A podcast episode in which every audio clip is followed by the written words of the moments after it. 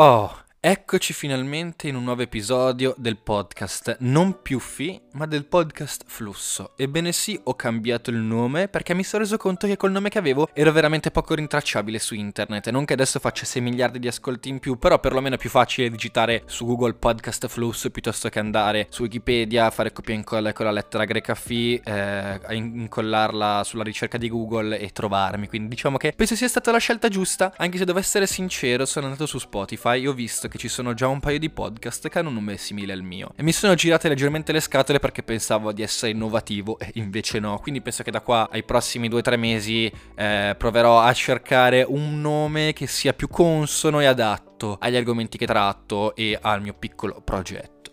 Però, come si sa, da botte piccola, vino buono. Però prima di cominciare ho una piccola chicca. Sono stato assunto al McDonald's eh, per un part-time di 24 ore settimanali, quindi ebbene sì, fino a quando non torneranno a, a bloccare di nuovo tutto, ho di nuovo un part-time, ho di nuovo un lavoro e la possibilità di uscire fuori di casa. Ragazzi, sono veramente euforico. Ma quando fai 538.617 dollari in un mese, fuori di testa. A proposito di uscire di casa, vorrei un, fare un po' un resoconto di questi ultimi 365 giorni, perché se vi ricordate, un anno fa iniziava a scoppiare la pandemia. Un anno fa la nostra vita sarebbe scambiata, scambiata, nel senso che come le figure di Pokémon, una arrivata lì, una doppia ci siamo scambiati. No, la nostra vita sarebbe stata cambiata proprio dalle basi, proprio dalle radici più profonde. E quindi io in questo mio piccolo podcast voglio provare a ripercorrere un po' questo mio anno, che non è ovviamente l'anno né accademico né solare, ma sono esattamente gli ultimi 365 giorni.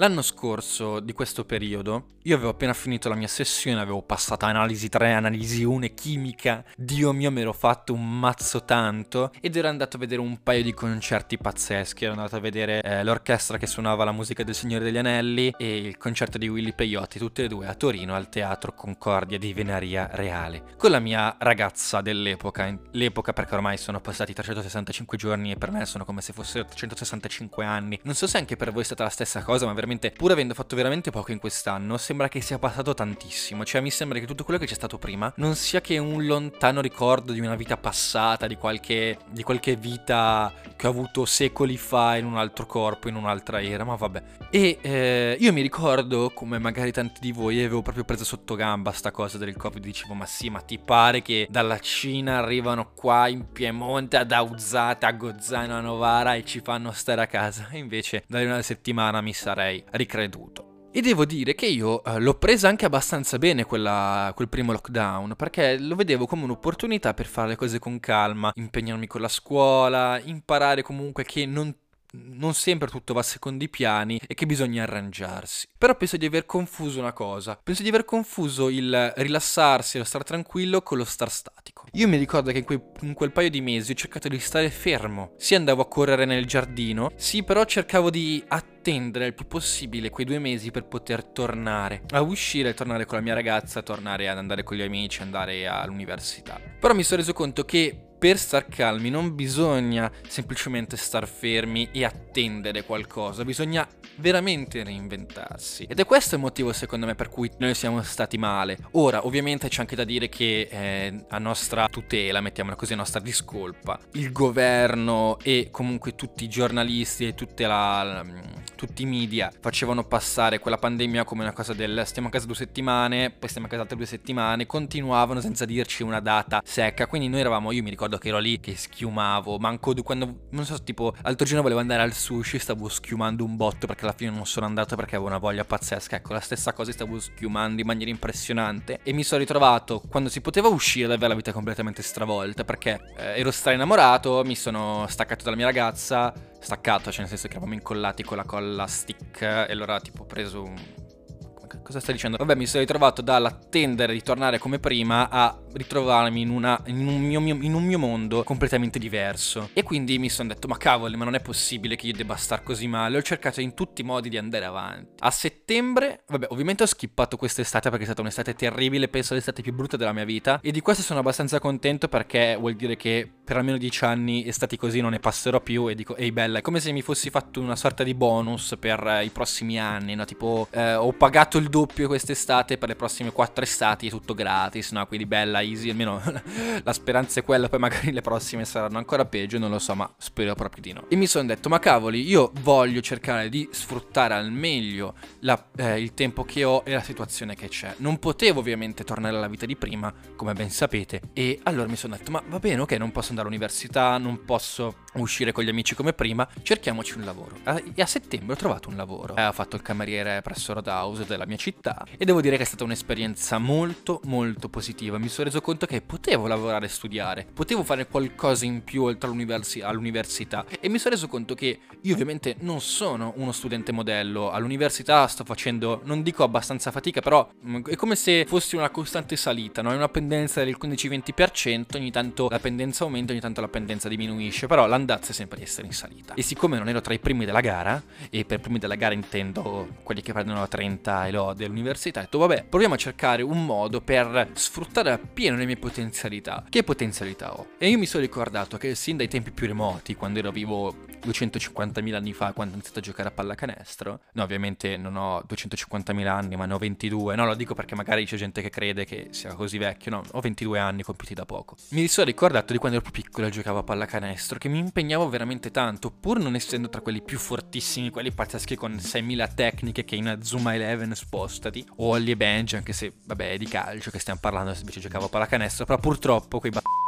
dei giapponesi non hanno mai fatto degli anime sui, sulla pallacanestro tipo in Azuma 11 che cavoli sarebbe stato strafigo se ci pensate. Non so se conoscete in Azuma 11 tipo Mark Evans con la mano di luce. Andatevelo a vedere su YouTube c'è un canale che si chiama Showgame 01 il mistico Showgame 01 che, che ha ricaricato tutti gli episodi. Guardatevelo. Non so perché ve lo stia consigliando però fatelo perché ehi cioè comunque guardare cartoni 22 anni è cosa sana e giusta piuttosto che guardare il telegiornale. Bleh che schifo il telegiornale. Comunque torniamo a noi. Mi sono reso conto che potevo farcela, potevo impegnarmi in qualcosa in più, perché io, non volevo soffermarmi su una cosa, perché ho bisogno troppo di competizione. E avendo bisogno di competizione, quando in quella cosa non riesco ad eccellere, ovviamente è un po' una, una sofferenza, un po' come si direbbe in gergo tecnico un dito in culo.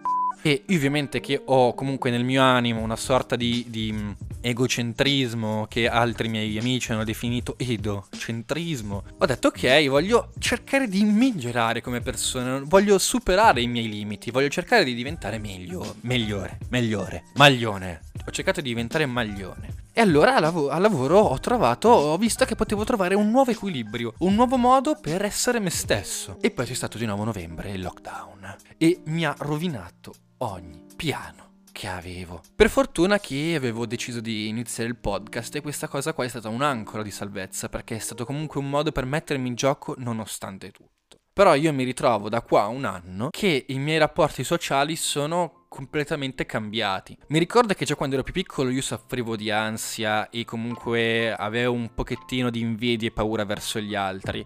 Tra, per metterla tra virgolette, adesso non è che ero un invidioso pazzesco, però avevo un po' di ansia, volevo farmi un po' vedere e se qualcuno mi prendeva in giro stavo male. Adesso sta cosa qua cose che magari avevo risolto alla fine della mia adolescenza si sono, ri- si sono ricreate, si sono riproposte e sta cosa qua mi fa veramente soffrire perché quando per esempio ho iniziato a uscire di nuovo le poche volte che sono uscito a bere un caffè in questo ultimo mese oppure andavo fuori a studiare mi sentivo oppresso, mi sentivo come se eh, provassi una sorta di avvertenza di pericolo manco fossi nella giungla e una tigre mi stesse inseguendo. E la cosa che più mi fa dispiacere è che dopo quest'anno qua, adesso che esco, è come se eh, fosse ancora più obbligatorio mettere una maschera oltre che la mascherina e dover far trasparire che tutto va bene, che tutto ok, che la vita è bella comunque, ma invece non è così. Io non dico che quando uno debba uscire debba per forza raccontare i propri cazzi, dire no, questo, quest'altro, però comunque rispettare il proprio dolore eh, che sia per la più stronzata possibile, che sia per la cosa più che sia perché ti è morto qualche parente, che sia perché vai male all'università. Non bisogna soffocare le proprie paure, le proprie tristezze. Sicuramente però non bisogna neanche star lì a spiattellarla tutti, dunque bisogna trovare un equilibrio in questa cosa. Cosa posso fare per cercare di trovare un nuovo equilibrio in un periodo così di sofferenza? Perché voglio ricordare a tutti che questo è un periodo di crisi. Non è il 2015, non è il 2016, non è il 2017 che comunque tutto andava bene, uno poteva avere i propri cazzi, però comunque c'era una struttura esterna che ti permetteva di non vacillare, non cadere. Adesso siamo veramente in una crisi. Questo periodo verrà ricordato come il periodo più difficile dalla fine della seconda guerra mondiale in Europa, probabilmente. Quindi diamo rispetto alle nostre sofferenze, non dobbiamo cercare di soffocarle. Dunque, che fare? Bella domanda. Io non voglio dimenticarmi di quest'ultimo anno, non voglio far finta che non sia successo niente. Non voglio far finta di star bene per poter uscire con gli altri. Voglio rispettare la mia sofferenza in modo tale da superarla. Voglio poter parlare con qualcuno e non sentirmi in difetto se sono stato male, se ho avuto un momento di poca lucidità, mettiamola così, rispetto a qualcun altro. Io non voglio provare invidia verso i miei amici, non voglio provare questo avvertimento di pericolo, manco fossimo nella giungla. Però, però bisogna fare un passo alla volta. Non puoi puntare di fare la maratona se ti sei rotto la gamba. Devi fare prima la riabilitazione, devi iniziare a correre pian piano, passeggiare e dopo un po' fare la maratona. Adesso che stiamo forse tornando a uscire, che forse questa situazione sta iniziando, nonostante comunque ci siano ancora dei pericoli, ma comunque la, sembra che la direzione di questa situazione sia verso una luce, verso la fine, verso la conclusione di un periodo. Non avere fretta di guarire, non avere fretta di star bene, perché per star bene non ti devi obbligare a, a esserlo. Se vuoi star bene non devi obbligarti a star bene.